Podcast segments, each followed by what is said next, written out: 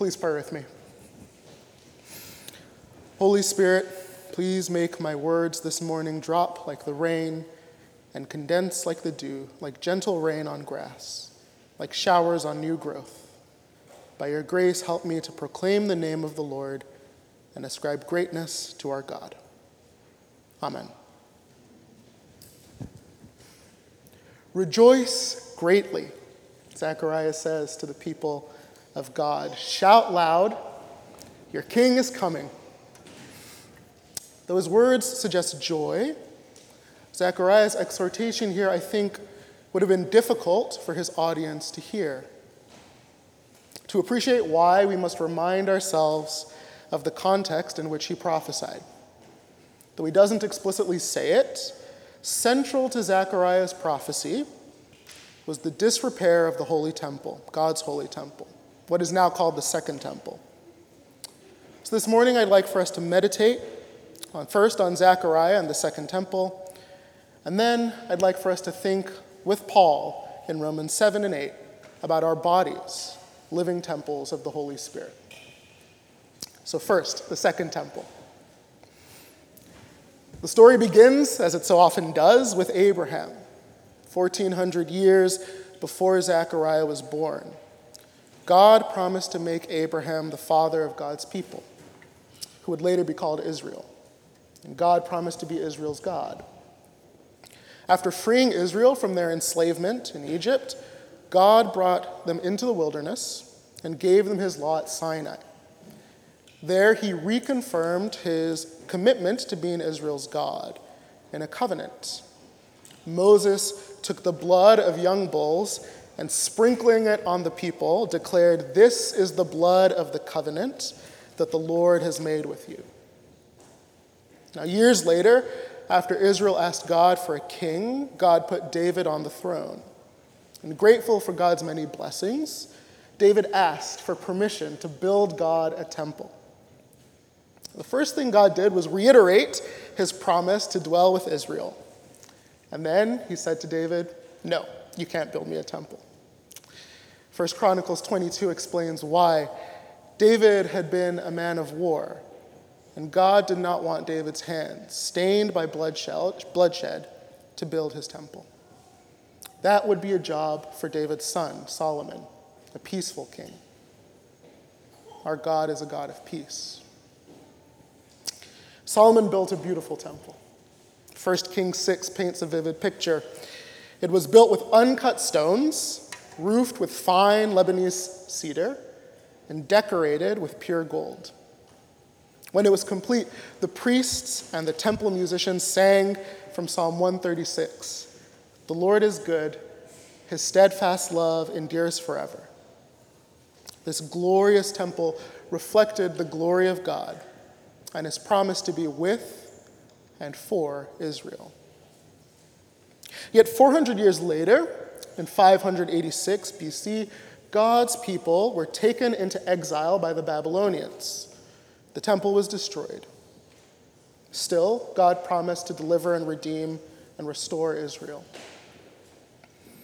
After the people of Judah had been in exile for 50 years, King Cyrus of Persia conquered Babylon and allowed the people of Judah to return to Jerusalem and to rebuild their temple. Work on this reconstructed temple, the second temple, soon began under the governance of Zerubbabel. The book of Ezra says that after the foundation of the second temple was laid, the priests and the Levites gathered together to sing Psalm 136, just as they had when the first temple was built. They sang the psalm responsively, just like we do today. The Lord is good. His faithfulness endures for all generations. His steadfast love endures forever. Okay, so after 50 years in exile, the people of Judah have laid the foundation for the second temple. And then for 16 years, like very little progress was made on its reconstruction. The temple remained in disrepair. So, what happened in those 16 years? Well, Ezra says that the building was undermined by Samaritans who threatened the people of Judah and bribed officials to put up roadblocks for the reconstruction. 16 years is a long time to wait, especially when very little good is happening. It's a long time to struggle against your enemies. And this is when Zechariah is writing, towards the end of those 16 years. Though the temple remained unbuilt, Zechariah called God's people to rejoice. The prophecy would have posed a difficult problem for its hearers. Your circumstances are incredibly difficult, Zechariah says, but rejoice anyway. But I think there's actually a deeper problem that the prophecy, uh, the, the prophecy poses. Remember, Israel's entire religious life was centered around the temple. The law given in Deuteronomy required that God be worshiped in his temple. And the people's hymn book, the Psalms, speak throughout about coming into his sanctuary, abiding in his holy place. The temple's disrepair wasn't just a difficult circumstance. Someone hearing Zechariah's prophecy would have thought, how, quite literally, how are we supposed to worship God without a temple? What do you do when there is no holy place? I don't have an answer to that question. Uh, it's a deep problem that faced God's people between the destruction of the first temple and the reconstruction of the second. Indeed, it's a deep problem that faces many Jews today.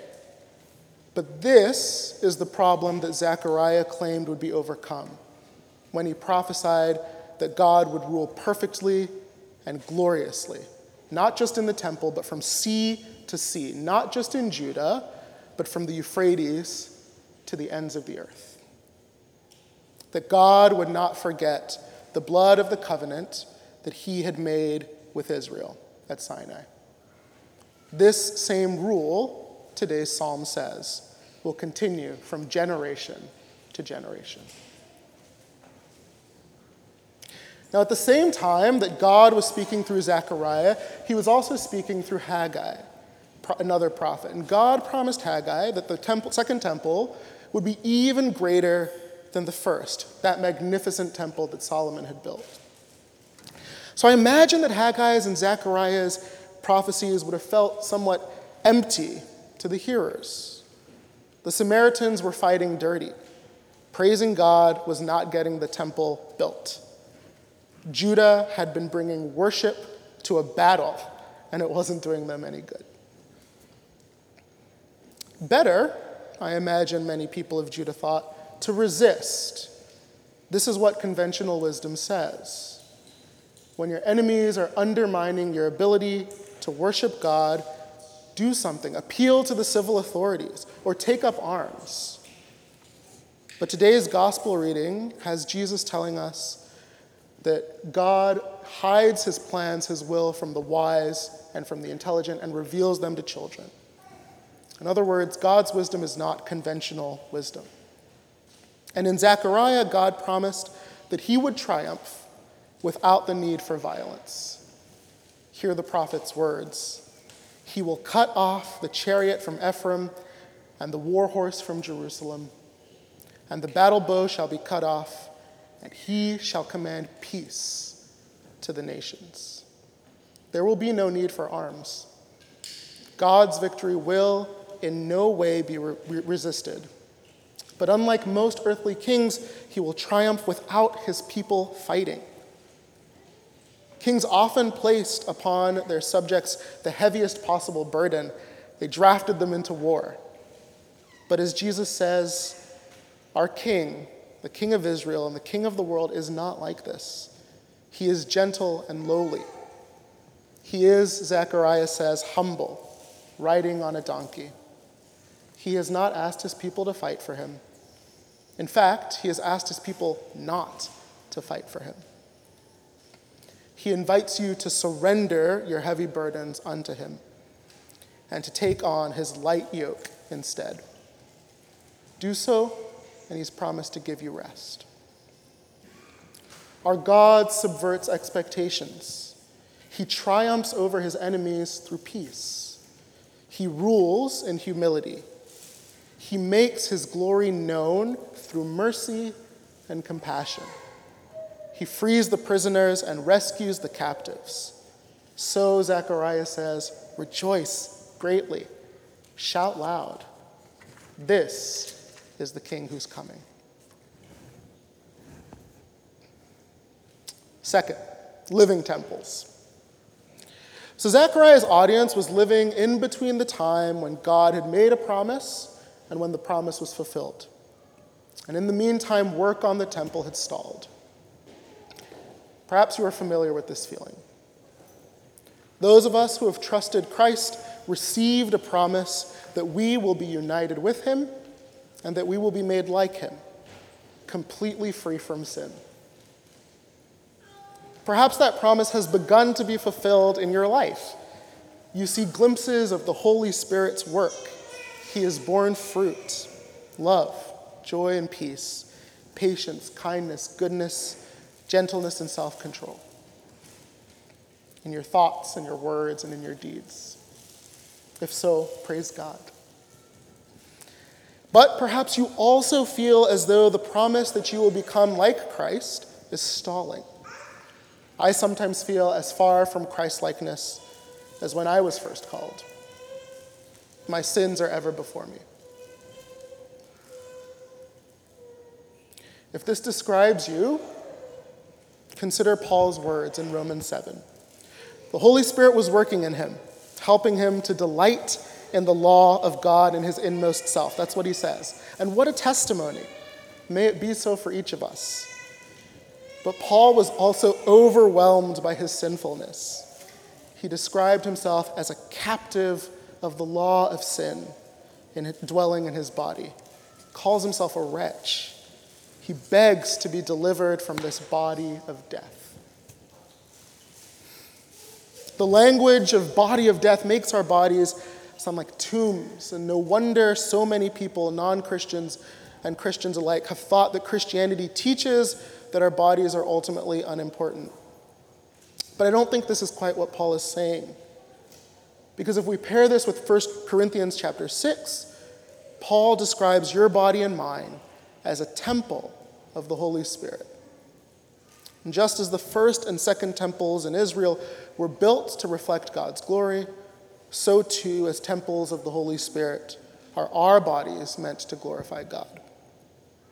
And this gift, the Holy Spirit dwelling in our bodies as his temple, gives us at least one advantage over the exiled people of Judah. If you are in Christ, then so long as you have a body, you have a temple a place to worship God and give Him praise and glorify Him. Now, if your temple is like Paul's, certainly like mine, wretched, beset by sin, in disrepair, take heart. The psalmist says, The Lord upholds all who are falling and raises up all who are bowed down. Call on God for help. He is near to those who call on him in truth. He hears the cry of those who fear him, and he saves them.